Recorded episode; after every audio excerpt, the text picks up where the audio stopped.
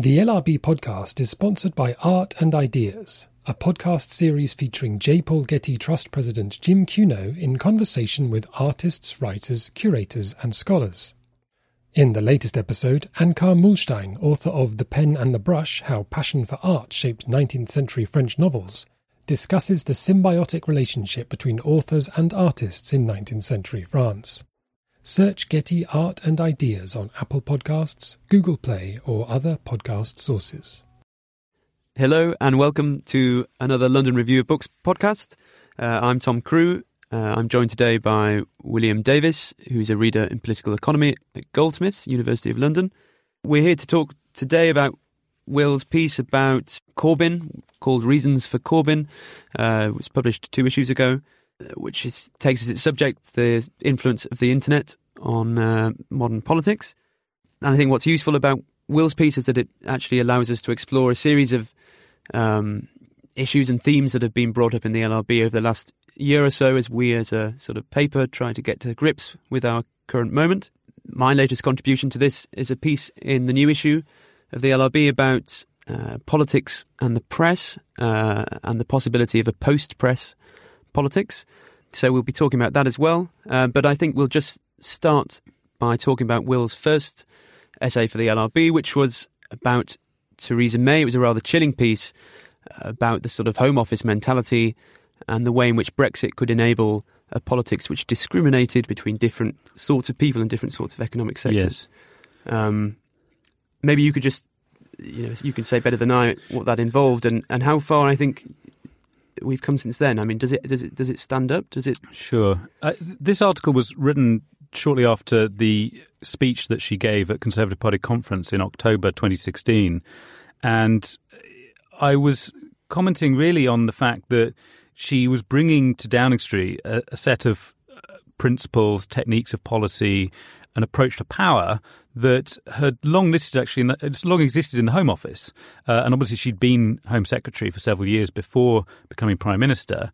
And the Home Office is quite an interesting uh, corner of Whitehall and has tended to be a rather embattled corner of Whitehall because while the Treasury and the Department of Business Innovation and Skills and so on have tended to celebrate free markets and openness and trade and um, which includes uh, high levels of immigration and so on, and that's the model of growth and uh, an approach to uh, economic policy that has dominated Britain since uh, Margaret Thatcher's time. Meanwhile, the Home Office has tended to be the part of the government that is more concerned with protecting people from whether it be uh, crime or from um, uh, various security threats, uh, that tries to keep people out of the country, that in some ways represents the more fearful aspects of, of voter psychology and uh, in some ways has a certain kind of uh, sympathetic audience in the uh, conservative tabloids. Um, and in a way, what I was um, observing, or the, the starting point for the piece, was that Theresa May seem to um, embody aspects of that Home Office psychology and of that that politics. In that she was, you know, her, her opening speech when she stood in Downing Street back in July of last year was that I am going to stand up for the for the powerless. I'm going to uh, be the, the the the a leader that is there to protect you from the various crosswinds of um, of globalization of uh, and of capitalism to, to a great extent. I mean, she was identified as a as a leader that would be that would move the Conservatives quite strongly to the left on economic policy. Um, and so, what I was arguing in the piece was that she she was at least on a rhetorical level was speaking as if she would she would act in a protective way, both in in relation to social issues and to questions of uh, uh, uh, and, and, cultural issues, so a, quite a sort of nationalist agenda, but would also try and um, uh, introduce a more protectionist approach to economic policy, which of course Brexit makes both um, inevitable in some ways, but also uh, more possible. Mm. I think the problem is that, or the striking thing is that that was very much the sort of politics she took into the election. I think certainly when I was recently rereading the sort of responses to that manifesto. I mean, it was the Observer said she was an astonishing set of principles, uh, watershed moment in British politics, and lots of other commentators took a similar line. So it's it's not that she abandoned the project; it seems that the voters rejected it, which seems still surprising, I suppose. Yes, and I mean, I was I was one of many people who um, wrote some rather ill-fated lines about Theresa May's um, glorious future that lay ahead of her. And in that piece back in October of last year, I, I wrote that she might be in the process of constructing a, a project with even greater durability than Margaret Thatcher's. Um, that, that, so it had about another sort of six months of, of hegemony left after after I wrote that. So it did look as if there was something which was being assembled with quite a lot of durability um, because she was making a very firm pitch to um, Labour voters. There was a whole narrative around the election of this year that the, the, the, what was going to be so devastating for Labour was that um, I think as Stephen Bush in the New Statesman wrote that maybe voting UKIP was a kind of entry level drug for voting Conservative. So there were various parts of the country that particularly in South Wales and elsewhere, and uh, in these kind of heavily uh, uh um, leave oriented leave voting areas such as the northeast and so on, which had um, uh, started to move away from Labour towards UKIP, had voted heavily in favour of Leave in uh, June 2016, um, and that now they were had their sort of ears open to a potential um, appeal from the Conservative Party, if only the right kind of noises were being made about looking after you, for you and your family. We we are still, you know, we care about the NHS, we care about jobs, we care about the family, and so on. And this was what a, a general set of cultural, economic concerns that had been summed up as as red Tory um, for a while, or as blue Labour, um, that there was a kind of overlap between tradi- what were traditionally seen as left wing economic policies with what had traditionally been seen as conservative social policies, and that some kind of if you could pull these two things together, you could have a devastating uh, electoral proposition. And it looked as if Theresa May had was at least, you know, on a rhetorical level. I don't think she ever quite delivered. Uh, she never made it clear what the policies would be that would bring this to life. But at least on an ideological and rhetorical level, particularly influenced by her advisor Nick Timothy, who was the pretty much the first casualty on June 9th of, after the election.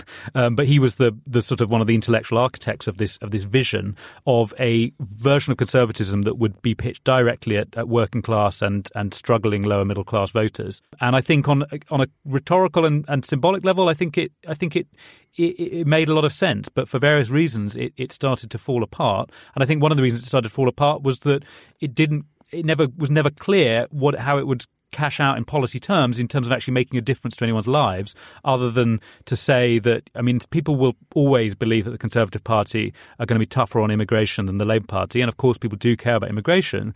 But what positive difference is it going to make to anyone's life? That would that I don't think was ever made clear. I mean, maybe she called the election six months too early. Maybe she needed another. She needed longer to start to actually develop a manifesto because obviously the Conservative Manifesto was one of the most woeful policy documents in living memory. I mean, it just didn't have anything in it. Not, not only did not have any numbers in it, it didn't really have any policies in it. It was just a set of of gestures and and, and slogans really. And um, quite who who was responsible for that, I'm not quite sure whether it was um, uh, her advisors um, or Lynton Crosby or, or, whoever it might have been. No, I, I completely agree that I think that I think May's error was in, in, to some extent was to stray so far into sort of Corbyn territory and yet offer such a weak policy option um, that she'd gone so far as to identify a range of similar problems, agree actually to to an extent with his analysis, and yet then allowed herself to be outbid on what she was offering. Um, and I suppose what I was going to say is, um, I think we absolutely, I think it was a brilliant essay, by the way, and still worth reading. Um, but what you certainly got right was the the dynamics. I think of the moment, because probably what was less easy to see at the time was that Corbyn was almost uh, as well placed to tap into that um, moment as May was, and in fact, maybe I think this was something I was going to ask you about anyway. Is the extent to which Corbyn's politics could sort of fit alongside an idea of the protective state. I mean, you make a distinction between a protective state which discriminates and a care oriented state uh, which sort of recognizes uh, the population individually as, as humans deserving of uh, particular standards of living. Um, but there's, a, I suppose, a way of seeing a Corbynite economics which is protectionist or is prepared to pick out sectors or um, it's certainly prepared to abandon the sort of free markets aspects of the hmm. EU that would hold back the sort of state aid rules and so forth. Yes, I think Corbyn was able to inject hope into a similar agenda in a way, um, in a way that Mayism um, whatever else it might have been, it, it was, it, it's never been hopeful. It's never had any reason to believe that the future will be any any better than the the present. At its at its strongest, it might be able to convince people that it will be as good as the present, or you know, even a more kind of sort of uh, fantastical sense, perhaps as good as aspects of the past, you know, some aspect of the 1950s or something like that. But it's never at no point has Theresa May ever really convinced anybody that um, that after five years of a May government, things are going to be better than they are now, and that's partly because there are obviously various um, aspects of the reality Britain faces, including Brexit, including its uh, uh, precarious economic position, um, and, and and so on, that that mean that maybe you know she doesn't believe that it will be better in five years' time. I think in some ways there's a kind of um, th- th- there's a sort of brute realism perhaps that that maybe she she and some of her advisors suffered from, which is they really felt they had very little room for manoeuvre to actually say anything very hopeful. Whereas in a way, I think what Corbyn um, was able to do by virtue of, of being the, the, the figure he is um, and clearly believing the things he believes was to, in a say, sense, sort of throw caution to the wind and say, um, you know, we, we, we can spend more money, we can tax, we can raise more money from taxation, we can increase capital gains tax, uh, we can raise income tax for the top earners and so on, and we can spend it on increasing the pay of nurses and teachers and this sort of thing. I mean, it's kind of there's something kind of um, beautifully simple about it in a way, and it's been uh, kind of a, a, a a relatively obvious feature of social democracy um, for, for, for sort of 60 years. Um, it's just that people had forgotten this quite. Um, it's it, it, was kind of dismissed as, as naive by uh, by uh, under Blairism and so on, and, and, and not economically credible and, and, and not democratically credible and so on. But I think that um, what I mean, Corbyn may have tapped into some similar sentiment, but I think he realised as well, whether he realised it or not, that it, it, became clear that that there was that there was a yearning for for something just a bit different um, in a way of a sort that that Theresa May was only ever offering to um, pull up the pull up the, um, the, the the barricades in some way to to protect us from from Brexit, to um, reduce immigration, to protect us from Jeremy Corbyn. That was the most ridiculous uh, aspect of the whole election was that she called it and then spent the entire campaign saying, "I'm the only thing that can stop Jeremy Corbyn." It's like, well, if that was your biggest priority, you shouldn't have called the election. I mean, this is the the absurdity of, of that whole campaign mm-hmm. was that she was purely trying to act as this kind of uh, leviathan like uh, uh, uh protect um, who was going to stand up for British interests, but she was the one who would who caused the destabilization of the election in the first place. Meanwhile, she never came across as a particularly, well, in her words, strong or stable figure. I mean, she she often seemed rather fragile when it when it came to media appearances. She never seemed like a natural media operator, um, and I think that that was these were the, some of the aspects of, of, of that campaign that that did so badly for the Conservatives. Mm. Meanwhile, and you know in another five years a lot can change.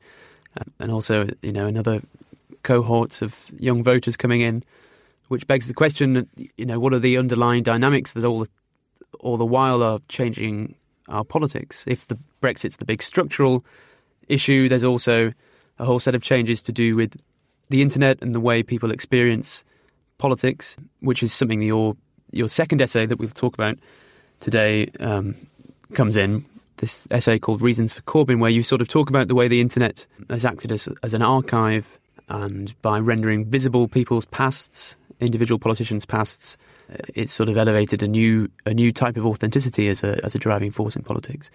Um, yes, right? uh, it's it's a really an analysis of of the new type of leadership qualities that um, seem to thrive in this digital um, networked media environment. And one of the things that I argue in that piece is that the bottlenecks through which we used to encounter public figures and politicians no longer really exist. I mean, the bottlenecks used to be um, that newspapers were published um, once a day and you could buy them from a shop, and it used to be that um, politicians encountered the press via their press conferences or via the House of Commons and so on, and you'd watch the six o'clock news to find out what had happened that day and so on. And all of those kind of bottlenecks have basically been eradicated. And it's not just the bottlenecks of how we actually uh, are able to encounter news and, and, news content. It's also the bottlenecks of professional journalism and, and, punditry and so on. And of course, the one of the first responses of the uh, one of the first um, the, part of the fallout from the June eighth election was immediately to start throwing a lot of questions towards our our, our our pundits and our and journalists um, because which was sort of strange in a way because of course I mean it was it was it was odd how how much it, it was thrown back as being a crisis for, for the media as much as anything else. I mean it really should have I mean it was a crisis for the Conservative Party as much you know first and foremost but one of the things that it really did provoke I think in, in, in British public life was a discussion about well do journalists know anything anymore and um, why do we even have pundits if they if their uh, if their sort of lack of curiosity and their their sort of lack of uh, magnanimity is means that they they fail to spot something that is going on. And is there another way of spotting it that might actually be preferable and perhaps has nothing to do with with with, with newspapers at all perhaps? I mean could it be that um, uh, you know that i mean of course there's there are questions about whether um, uh, it's data analytics nowadays. I mean, there's people's people's views and feelings and so on are being collected in all sorts of new ways, which don't require the mediation of journalists and newspapers and so on. Um, but I think that one of the we are at a moment right now where it's really not clear what the what the status of of, of newspapers and pundits and editors is in public life, whether they are to, to reflect something, whether they are to try and influence something, whether they are there to try and know something, because they don't seem to have necessarily done a very good job of any of those things over the over, over the last uh, couple of years. Um, and so that really raised the question of whether something else might come along instead. And I think that I mean the fact that that, that Corbyn uh, was able to uh, do as well as he did without anybody appearing to know, other than YouGov, um, for various uh, curious methodological reasons. Um, and of course, many of his, some of his really kind of passionate supporters kind of felt that something was going on. But of course, their, you know, their evidence for that was normally like a photograph of a, of a town hall meeting in a particular um, neighbourhood on a, on a rainy Thursday evening. I mean, it doesn't necessarily tell you very much. I mean, it tells you something about the passions people feel, but it doesn't tell you something about anything much about how widely those passions are felt. Um, so I think that the, there is, it is an interesting moment in terms of that sort of crisis of of of a of a of a set of media institutions and elites that um, that have had kind of ups and downs before. I mean, it's a bit like the the the what happened with the economics profession, or then perhaps not enough happened with that after the financial crisis, where uh, everyone wanted to know, well, wasn't it your job to see this kind of thing happening, coming? Um, and I think that that's been in many ways the one of the more significant fallouts from from June the eighth is, is is the questions it's raised for the media. Mm. I think we've become very anxious about post truth, and Brexit seemed to vindicate this idea of uh, a post truth moment where you know the 350 million figure can get bandied around for the NHS, and everyone knows it's not true, but it doesn't seem to make any difference. And I think we felt anxious after Brexit because Brexit was a tabloid policy that had been, you know, the ground had been prepared for for a long time, so it seemed.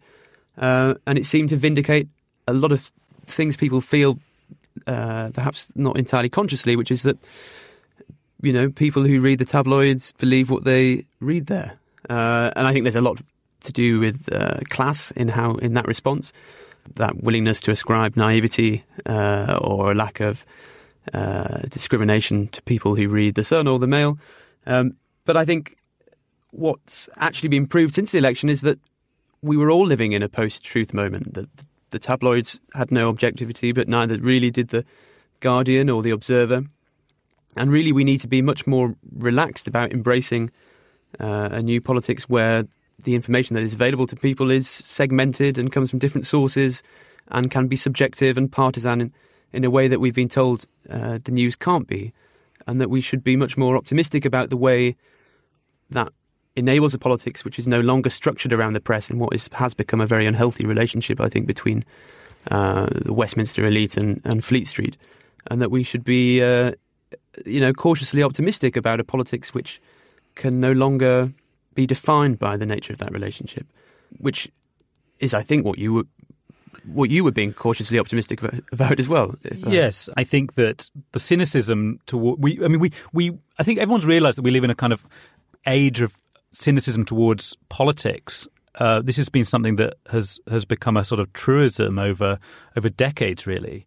But I think people perhaps underestimated how cynical people were towards newspapers. I mean, actually, if you look at the surveys on trust, uh, which are things that that get uh, studied quite a lot, um, that politicians and journalists are right up there with uh, estate agents and, and, and other of the less trusted uh, uh, professions. And so I think I think that there's been a lot of cynicism towards the the press for some time, and I think people have often underestimated that because they've always assumed that if there's anything rotten in public life, it probably stems from from our political classes, and forgetting that actually people are, are just as, as, sick of, of you know, the, particularly around the hacking scandal and so on. I mean, disgusting behaviour of, of causing people harm in an effort to try and create sensationalist news.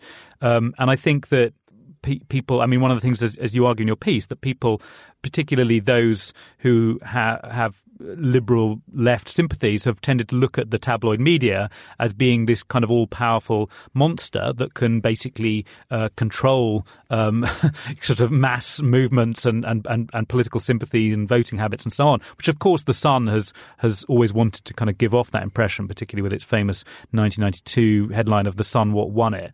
Um, but I think that perhaps we've we've overestimated the power of these of these institutions and underestimated how sick of them many people are. And I think that that was I think the other thing which I thought which you know which your your piece introduces in the question of what will what what are the alternatives because people can't live in a sort of entirely sort of newsless world. I mean, um, they can't. People people need to have some means of trying to understand what's going on in their society and in their lives and so on. Um, and I thought what was quite interesting was the possibility that that you explore of there being some other types of gatekeepers. We might not necessarily see them as gatekeepers because they don't have a big kind of, you know, they don't, they're not professional necessarily. They're not necessarily paid. They don't have this kind of institutional quality of the sort that, that Fleet Street had. But I thought that was quite interesting to think about how that might play out and how it may have, have played out in the in the 2017 election. Yeah, this is these people who you know. There's this chap called Thomas Clark in Yorkshire. He's a blogger. Uh, he has a page on Facebook called Another Angry Voice. I mean, you probably, I think I saw his stuff during the election without really realizing where it was coming from. Um, and he's sort of churning out these pro Corbyn, you know, well sourced articles, but pro Corbyn articles. One one alone went viral to the extent that it was read as many times uh, as the Sun was on any given day. And in general, his articles received millions of reads.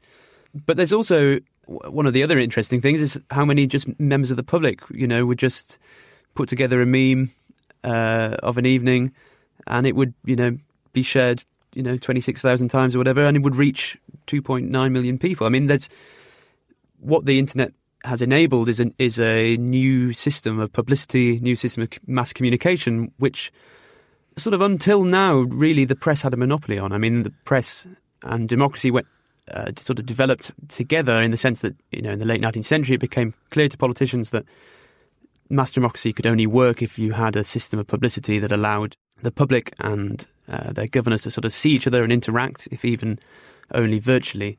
And it's only now that we can see that the internet actually is finally created a sort of rival ecosystem mm. which provides those conditions of publicity which still allow democracy to function but offer an alternative power structure, a much more democratic one. And I think the other interesting thing about that is that it, it clearly has a capacity to mobilize in a sense that political scientists, particularly of a, of a, of a more quantitative persuasion, um, more interested in, in, in sort of the, the, the, kind of economics of, of voting behaviour and the sort of individual rationality of voting behaviour, have, have often sort of you know treated democracy as, as a set as a, as a big kind of set of collective action problems, which is well, I might want communism or something else, but I don't think anybody else does. So I'm I'm, I'm going to carry on voting Labour because I'll do what I think collectively is possible, um, and that becomes quite narrowed by looking at things like um, polling data, by listening to the objective political reports from the BBC or CNN and so on. So, in a sense, this these these traditional um, liberal media, in a way, have a kind of dampening effect on what otherwise might be quite sort of niche political views. But of course, one of the things that these uh, other media um, outlets can do, the, the ones that you're talking about, is that they can generate bubbles, and, and bubbles are, are, generally seen as sort of negative thing. I mean, you don't want to live in a media bubble where all you ever hear is, is views that reinforce your own. But of course, bubbles also have a kind of mobilizing power, and they are good ways of overcoming collective action problems. Which is you can that if I if I look around me on Facebook and everybody believes that we can you know, renationalize the banks, or we can, um, you know, re- resurrect the British Empire, or whatever it might be. Is that it becomes possible to actually you could say that these things are not realistic in their in their origins, but they can become realistic because they have a kind of mobilizing effect. They can they can they can generate their own um, uh, realism in a sense. They can become more plausible in a way that they're not plausible when you live in a world purely of of looking at the opinion polls and what the broad policy um, menu is across the UK at large. But they have the capacity to to to create enthusiasm and to create excitement and to uh, and to overcome their what is their initially their lack of plausibility. And I think there's something about that. That's not to say that that Corbynism is is is based on implausible policies. I think in a sense the the what was brilliant I think about the, the Labour campaign of, of over the course of April, May, June of this year was that when they kind of unveiled the, the manifesto, and it turned out that the manifesto contained some quite carefully worked out, quite plausible, reasonably sensible, but nevertheless quite hopeful policies, and clearly a lot of work had gone into it. I think that that actually was a kind of key moment where actually a lot of this um, the, the sort of bubbles of enthusiasm had the capacity to actually turn into something more than than that. But I do think that given that Corbyn managed to survive for, for two years under fire, almost two years under fire, as seen as an utterly implausible leader, and basically people had sort of dismissed him completely out of hand, which is obviously what the, the kind of pundit class had done. I think that those those pockets and those bubbles of of you know, you could say they're self reinforcing and you could say what you like about them. There's lots of, it's easy to be critical of them,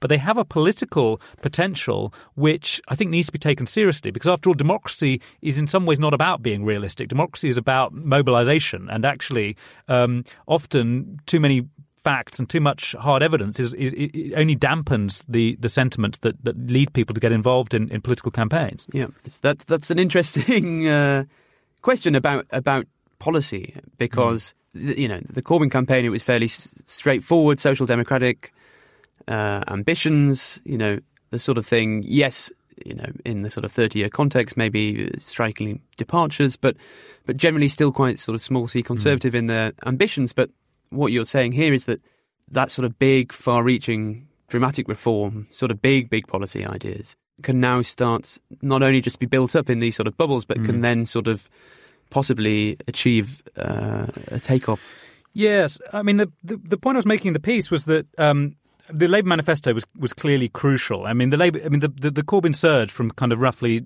around about 27% in the polls up to where he ended up, which was just over 40% in the actual result, um, happened pretty soon after the unveiling of the of the manifesto, and, and all sorts of extraordinary things started to change. I mean, the, you know, the South Wales, where which had been one of the most depressing stories for, for Labour supporters, was watching that the polls were showing that, that Labour was going to lose South Wales, which is uh, the the, the absolute heartland and, and, and where the origins of, of, of the Labour Party lie. Um, and um, the manifesto was what started to sort of turn things around. And I think that I think what was interesting, if I was a, a political strategist or a campaigner thinking about the lessons from this campaign in future, is that you need to have some hopeful um, policies that work on a symbolic level as well as on a technical level. I mean, Corbyn was unveiling policies of, of a sort that were easy to comprehend. They were not that easy to pull apart. They weren't that easy to misrepresent. They were things, I mean, a lot of them were just basic fiscal aspects of social democracy, such as putting up capital gains tax to pay for um, uh, free tuition and this sort of thing. But, you know, no tax rises for 95% of earners and this sort of thing. And I think that this can operate in a sort of viral fashion. I mean, it's a completely different style of campaigning as to what New Labour uh, were um, both very good at, but also rather kind of disliked for by the end, which was this rather paranoid tr- attempt to try and control every piece of message. Whereas Corbynism, partly by virtue of the fact that it's, I mean, Corbyn isn't even in control really of, of, or what at the time wasn't really in control of the Parliamentary Labour Party, let alone in control of the media. So in a way, it had to operate in, in, as more of a sort of guerrilla movement mm. of uh, unleashing policies of trusting that it, that the supporters were going to have to do a lot of a lot of legwork. And I think Momentum did do a lot of very important work for for Corbyn. But it's a it's a in some ways it's more of a, a of a viral movement, more of a decentralized phenomenon um, and it's actually very difficult to campaign against because uh, if you're still using traditional campaigning techniques of trying to send out uh, rigidly controlled messages in a uh, in, in a very sort of linear uh, kind of monologue of the sort that, that Theresa May was doing, if you're if in response you're getting this kind of uh, sort of more kind of guerrilla warfare style uh, decentralized messaging where you've got policies that can zip around um, and be um, you know, receive a lot of enthusiasm because ultimately they, you know, they, they, they were positive policies. I think that it's a different way of, of conducting campaign. Now, how you then use any of those sorts of um, uh, tactics once you're in power is a whole, whole is a rather different question, and I think that's you know remains um, one of the big problems for, for, for, for, politicians and for governments around the world. Mm, mm. I think actually it confirms something. The sort of Corbyn effect confirms something that I've thought for a while and argued in my previous life as an academic, which is that celebrity or the sort of apparatus of celebrity, the mechanisms of celebrity, can be sort of profoundly pro democratic in their effects. We tend to think of, or when people dismiss Corbyn and dismiss the sort of hysteria or excitement he generates, people tend to say, oh, it's a personality cult, or, you know, it's a load of gullible students, or it's a, you know, it's somehow antithetical to British traditions. But really, that sort of uh, connection, that sort of imagined relationship between a public figure and uh, an ordinary member of the public can be can be actually a really effective way of mobilizing uh, democratic activity uh, and engaging people in politics, and that actually grounding things in the personal is a really useful way of um, mobilizing people. Again, this is something that the new media, the internet, Twitter, Facebook uh, enables more than more than previously. This this sense of a direct connection and it, in fact it is much more of a direct connection than it ever was before. And part of the problem, I think, previously is that some of those tactics and tools that were very effective a hundred years ago in terms of building this sort of relationship between uh, governors and governed, uh, politicians and the electorate, the speech, the photo call, the portrait, things that seemed initially sort of liberating and exciting in their effects in terms of generating a new sort of democratic politics, uh, gradually sort of calcified and uh, became, you know, clearly exploitative. And I, I, think that sort of probably reached its peak in the new Labour years, which is probably now where we're finally seeing this sort of uh, reaction against it. And what Twitter and Facebook uh, provide is is a new way of doing that sort of politics, which actually is much less open to control. Uh, you know, Alastair Campbell couldn't, couldn't do quite the mm. same thing with this set of tools as he could with the old ones, and it feels much more plausible as a as a sort of form of interaction and a hmm. connection. Mm. I suppose. I mean, the the one of the questions that comes comes out of this is what does this mean for the for the future of political leadership? Because I mean, one of the things I, I pointed out in, in, in my piece on Corbyn was how um, just the I suppose it's interesting how Trump, Sanders, and Corbyn just the, it's a kind of banal point in a way, but how, how old they all are by yeah. by the standards of uh, of recent uh, political leaders, um, where the, the the standard um, third way politician in the 1990s was a man in his early 30s, early 40s, and um, you know Macron is 39, so he kind of fits the the type um, quite quite closely. And and it was sort of assumed after Blair that you had to have these kind of you know Cameron or David Miliband or Ed Miliband or Nick Clegg or one of these kind of figures, and they all sort of began to blur into one after a while, which is part of the problem. Um, but now there's a kind of um, you, you know so the, the Sanders Trump Corbyn phenomenon um, of these men um, around the age of 70. And I suggest in the piece that it's their they have these the, the, you know they have these long biographies of being just on the edge of public life. I mean, they're sort of people who have been known about, and it's possible to go and research if you wanted to. As research, you don't have to kind of like type into Google or Google image search or whatever, but find out um, you know who they are, what they stand for, and and um, uh, I use the example of the fact that both Corbyn and Sanders have a have a have a widely circulated photograph themselves being dragged away uh, by police from, uh, in Corbyn's case, it was an anti apartheid protest in the early 80s, and in Sanders' case, it was a civil rights march in the early 1960s. And this, in a way, you know, they were on the right side of history. This, this, is, this is kind of what gives them a kind of moral authority. Um, and so uh, this is, I think, there's something. I know Trump is a completely different kind of kettle of fish, but uh, but again, I mean, people have known who Donald Trump is in American um, society uh, for, for, for for 20, 30 years or so. I mean, he's he's a he's been a you know rather laughed at by uh, people um, who are not likely to vote Republican, um, but he's embodied something that people uh, that his that his supporters would have would have respected throughout that time. So they have the they have a good archive behind them in that sense, as, as, as my piece is arguing. I think one of the one of the questions though is what what does this mean in the future? Because what would so say Clive Lewis became the next leader of the Labour Party, for instance, or uh, or if uh, you know people are saying, I mean, Jacob Rees-Mogg's probably a, uh, probably a, still a joke, but uh, there, there, has been this talk of Jacob Rees-Mogg becoming the next leader of the Conservative Party. Mogmentum, Mogmentum, um, uh, ready for Rees-Mogg, as the as the as the website uh, has it. But people are saying, you know, the next leader of the Tory Party will be someone who we haven't even heard of yet. This is the this is the claim. Um, how will they?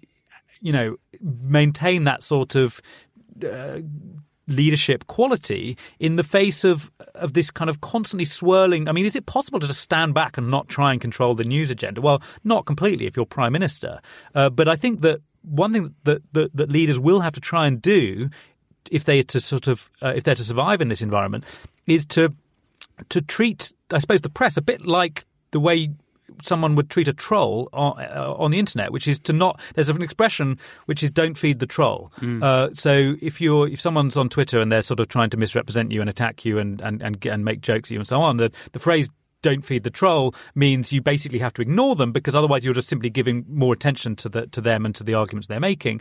Um, and that we live in an attention economy, and actually just ignoring one's critics is the is the best way of, of, of, of waiting for the criticism to subside, which is a complete anathema to to the sort of Blairite um, kind of news cycle obsessed media management mentality, which is that well, what are we going to say at two p.m. and has it worked by three p.m. and you know this constant sort of uh, react, react, react sort of mentality. Yeah, exactly. And I think that's the thing about, you know, plurality in the media that wasn't there before is exactly that it, allows someone like Corbyn to sort of, in a way, take a step back and you let other people do the work for you. A lot of the work that someone like Tony Blair had to do to stay in the media, to do all those interviews, to make the speeches, to appear in front of the cameras, Corbyn doesn't have to do in quite the same way anymore because he can rely on this sort of digital army of people mm. circulating images of him, quotes, videos, so he can sort of ration his appearances and allow other people to, to pick up the slack, as it were. And because he doesn't, the media doesn't have the tabloid, Fleet Street media doesn't have that stranglehold, that bottleneck, as you put it,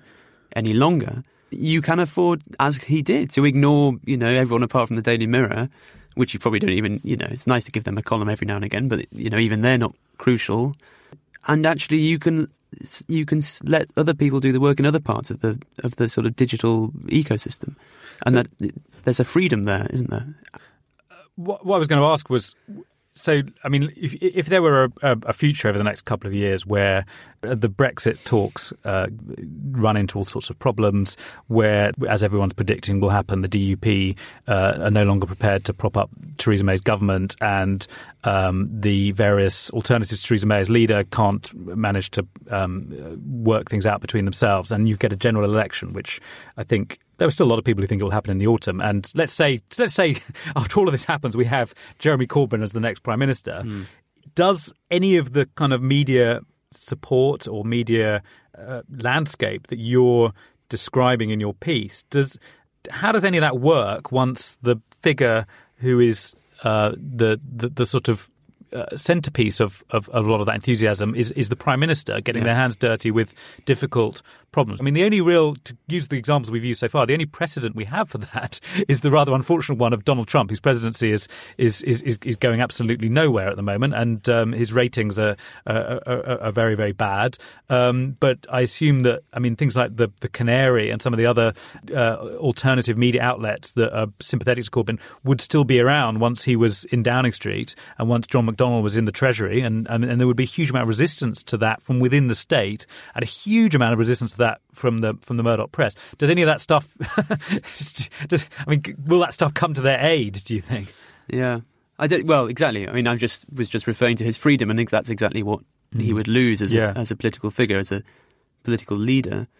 I suppose first of all, we hope he's good at politics, or we, at least we, you know, if someone like me who's sort of cautiously optimistic about the new media age, I still don't for a moment think that you you, you don't no longer need to be good at politics, and so you'd still hope that there's the level of political skill there and sophistication of political thinking that would allow there to be a fairly successful operation run from Downing Street, both on a policy level in terms of the sort of practicalities of, of doing politics, but also that you that you would have to obviously have a have a sensible way of dealing with the media that exists. So that Yeah.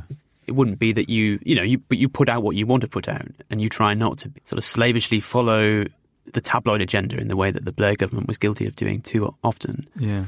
and also that you think that maybe this other sort of media, the new media, is re- you know is maybe reaching a degree of maturity, or you know, I think actually you've seen you know we've seen that sort of media uh, develop very quickly in the last few years. When you think about some of the platforms that exist now that didn't five years ago, and that actually that would be a growing part of politics, a, a more powerful dimension to politics than it is now, and that it could be an alternative power base, that it, Mm. it could offer support uh, that wasn't available in the mainstream media, and that and those messages could reach you know huge numbers of people, more more people than the press could reach, and that that the same dynamics that were at work in the election uh, in terms of allowing Corbyn to rehabilitate his image and spread uh, the message of the manifesto, those same dynamics, providing everything was going okay in 10 Downing Street, providing there are things to be proud of or pleased about, that those same dynamics could spread a positive message and counteract uh, whatever was being said by the Murdoch press. Mm. I don't know how plausible that is, but that would presumably Yeah. be. Does that strike you as sensible? No, I mean, I think um, the, I think there is the. I mean, this is the, the big question. I mean, is are, are these alternative platforms and, and news outlets are they are they um, uh, just insurgents or can they be Be the institutions? yeah. Yes, and can they can they support the kind of public realm that people have um, tried to defend since the 18th century, um, or are they just there to try and disrupt that public realm and to try and carve it up into little pieces? Clearly, that what what's called the alt right is is is only interested in the latter, really, because they view the very idea of the public realm as a as a kind of liberal conspiracy that that benefits certain um, professional um, classes and and so on. Um, I think that I suppose the the the the, the, the Blairite a lot of the Blairite animosity towards the media le- derived from the fact that they didn't feel that their successes were ever adequately communicated, and they a lot of a lot of Blairites, a lot of the people who worked around Blair were um, policy wonks, basically, and they had, I mean, a lot, of lot of them um, viewed the world in quite an economics, economistic, quite statistical kind of way. Which is why that generation of politicians was so unsatisfactory. I think you know the Miliband's and the Purnells and the Yeah. Burnhams and Yeah. You know, um, But they also they also feel that they you know that the in terms of the effect of, of the Blair government on child poverty, uh, the the fall of inequality during the second term, the huge amounts of money put into the NHS, um, the redistribution of tax credits and so on. They just feel utterly kind of unfairly represented. Um, Yeah. But I suppose part of the problem was that I mean something like tax credits gets to the heart of what was what what what didn't work as a media strategy from from the New Labour's new media strategy, which is that tax credits are so complicated. Even the people who receive them barely understand how they work, and often they don't even know they've received them Yeah. because it all happened via the the pay packet and so on.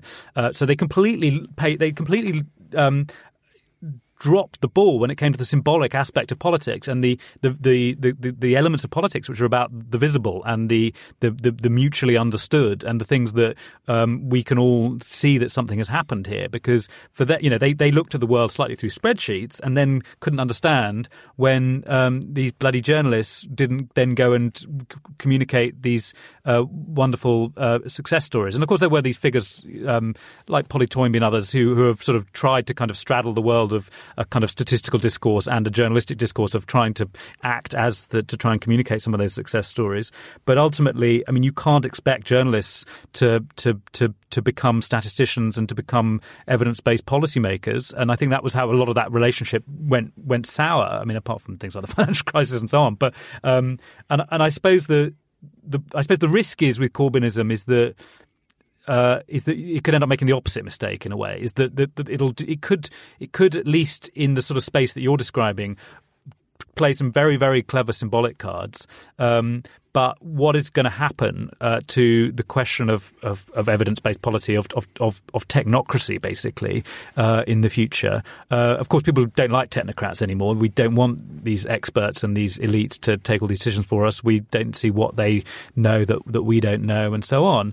But ultimately, if if if if if Corbyn were to to form a government and for that government to actually achieve some social good, there will need to be, you know, the symbolic and the and the utilitarian will need to be kind of married to, get together uh, once again. And I think that's that's one of the, the I think that's one of the the anxieties I, I still have about about some of that. Um, and I think that the the, the, the, more pessimistic take on that, the more, I mean, you might even say paranoid take on that, is that in the media landscape that you're describing in your piece, uh, if some of the worst fears of a sort of post-truth um, media were to were to come true, then speaking about the facts and the evidence, the statistics, and so on becomes just one perspective amongst many. That's the sort of you know how it's that's the fear of of that's the fear that animates, for instance, the New York Times right now or something like this. Is that you know in in, in America uh, that as soon as you say, well, actually the facts are these and the stats say this, oh, it's like, oh, you're an East Coast liberal. You know that this is now just one. You're a centrist. This is now just one perspective amongst many. Um, and are we? You know, is there the risk of these some of these kind of online platforms that you're talking about, and also the way in which we can get our, our news content filtered for us via Facebook, which is where most people read um, new, online newspapers, is via their Facebook uh, feed, not via the, the, the website itself. Um, you know, what, what is there to actually kind of prop up some idea of, of, of the objective state of society and economy? Yeah. I, do, I, I have two thoughts uh, immediately on that subject, which is A, that I think and this isn't what you're saying, but I think when, when people talk in those terms, there is often that sense that as as if we've sort of left the golden age behind when people didn't think that you know various bits of information were many, were were bits of information amongst many that they could pick and choose from. And I think people have always chosen to believe what they want to believe and ignore certain things that counteract what what they already believe, and that those people have already always existed. People have never voted on purely rational grounds, or uh, their party allegiance has never been purely rational. It's just part part of the way the internet's changed our politics is that we can hear people much better. So we can hear ordinary people much better, and it's much easier for someone to pick up on someone they perceive as stupid or idiotic, and then share that tweet, and it goes round, and you know, and this and that sums up a Trump supporter, for mm. example. And I, I'm optimistic enough that you know, lots of people, uh, you know, don't think like that, or or that people are open to change their mind, and actually, the internet allows people to, as much as it can can herd people into into small uh, small groups. It also allows people to accidentally stumble into another group or f- stumble across a piece of information mm. they didn't see before, and that that's possible too. Uh, but the second thing, just to respond to your point about uh, the sort of technocratic aspects of politics, is that if tax credits didn't find their spokesman, as it were, in the press before, maybe it's possible that uh, you know in the new media, Twitter blogosphere, if we still talk about the blogosphere, there are people who are interested in making that case, and that people who were, you know, were never, you know, in the headquarters of the Sun, but are sat somewhere else and actually can find a way of communicating mm-hmm. yeah. tax credits in a positive, comprehensible way. That the internet does actually enable those sorts of people to come to the fore, mm. and that that sort of information can possibly, feasibly circulate in ways that it couldn't in the past. Sure. And that maybe actually there is also uh, the possibility that it's not just symbolic policy that can work online, but also that sort of more technical stuff can be mm. seized by someone with a mission, like our friend Thomas Clark in Yorkshire. Someone who could actually find a way of popularising that information, the information people need to know. There are these interesting uh, blogging economists and public intellectuals, uh, people like Chris Dillow, who uh, has a blog called stumblingandmumbling.com, which is a, a brilliant. Um, uh, he, he, I mean, he's very, very regular blogger, but he's he provides a, always a very thought provoking, um, uh, quite chatty analysis, uh, but with lots of links to uh, economic papers and and evidence that you could actually go and follow up on. And yeah. it's, I mean, it's quite a skill, and not many people can do it. But I think it's interesting that that there is now a, a different type of uh, uh, of way in which the uh, different types of of, of, punditry can emerge, which potentially can be more loyal to a kind of uh, ideal of, of, of, of, expert objectivity rather than less, actually. Because, you know, I, ultimately I'd rather listen to what Chris Dillow told me about what was going on in the economy than, um, you know, certainly than, than, than Richard Littlejohn or, or some someone who uh, makes hundreds of thousands of pounds a year for saying incendiary things. So I think that, yes, there's, there's various different developments in this space, and we need to, I think what's helpful about your analysis is that you, you focus on the, the positive rather than the, uh, the explosively negative. well, there you go. I'll do my best. Um, I just thought we'd finish just maybe on one final question, which is one of the things that is interesting about what you've done in the LRB is that you've your two sort of interpretative essays. It's a it's a way of writing about politics that we is actually quite rare still, um, and and it's risky as as most writing on politics is.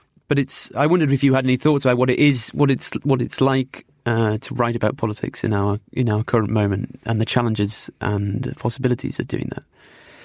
Well, my own background is in sociology. I mean, I, my PhD is in sociology, um, and uh, I think that sociology is the sort of discipline that when everything's going absolutely fine, um, people think, oh, it's just a bunch of guys with beards and uh, sort of uh, using lots of abstract language. But I should when, point out that Will does have. and but actually, I think when it's when crises strike um, that uh, it becomes useful to be able to place. Um, events such as Brexit and the turbulence, the political turbulence of the last year, uh, but also the, the, the turbulence of the last decade of the financial crisis into a much uh, longer historical and, and conceptual sweep and to and to place it on a much larger canvas. Um, and I think that I suppose that's I suppose all I try to do is to locate events in what to me are hopefully understandable um, longer term processes, trends, and so on, um, which in relation to my own writings, one thing which people sometimes say to me about about about pieces I've written is that they're reassuring, which I find kind of strange in a way, given they're generally sort of uh, d- discussing some quite kind of potentially quite depressing events sometimes. Um, but I think what what that's alluding to is the fact that it is that it is that it locates what appears to be exceptional, unprecedented, contingent in in a in a history and in a context which demonstrates that it's actually none of well it is it can it can be those things but the, but not it's not beyond our comprehension. Yeah. Um, and I think that um, one of the problems with a lot of political writing and this is what I think the pundits are, are, guilty of in relation to the election and a problem with a lot of our social science is that it's become more and more fixated on on the personal and, and the local and the individual. So in social science I mean you think of things like um, you know the rise of behavioral economics and obsession with with with, with neuroscience and the you know why do we take this decision not that decision and so on and equally pundits who think that that politics begins and ends within Westminster.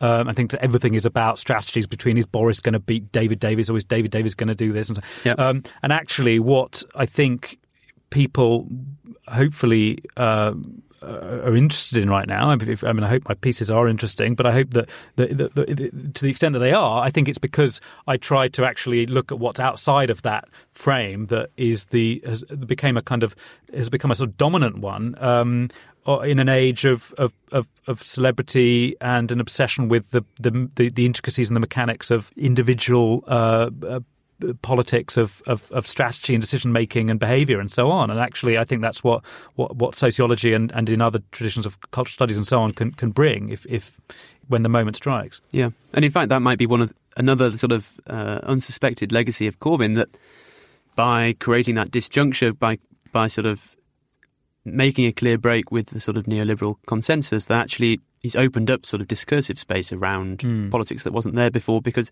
if everything's if there's a level of consensus on how the economy works and how the economy should work, then actually it's much easier just to talk about machinations at Westminster because that is the big hmm. change. Mm. That is those are the sort of dynamic factors, and by breaking with that, you sort of relocate attention elsewhere. And I think actually, when you think about what does do the rounds on Twitter in sort of leftist circles, it is much now more now about structural questions uh, mm. about pay, about housing, about the economy than it is about personalities. And obviously, personalities is a useful way of communicating those messages, but it does feel like the spotlight has shifted to some of those bigger structural concerns. Yeah. Um, so I think that's a good place to end. Thank you. The LRB podcast is sponsored by Art and Ideas, a podcast series featuring J. Paul Getty Trust President Jim Cuno in conversation with artists, writers, curators, and scholars. In the latest episode, Anka Muhlstein, author of The Pen and the Brush How Passion for Art Shaped 19th Century French Novels, discusses the symbiotic relationship between authors and artists in 19th century France. Search Getty Art and Ideas on Apple Podcasts, Google Play, or other podcast sources.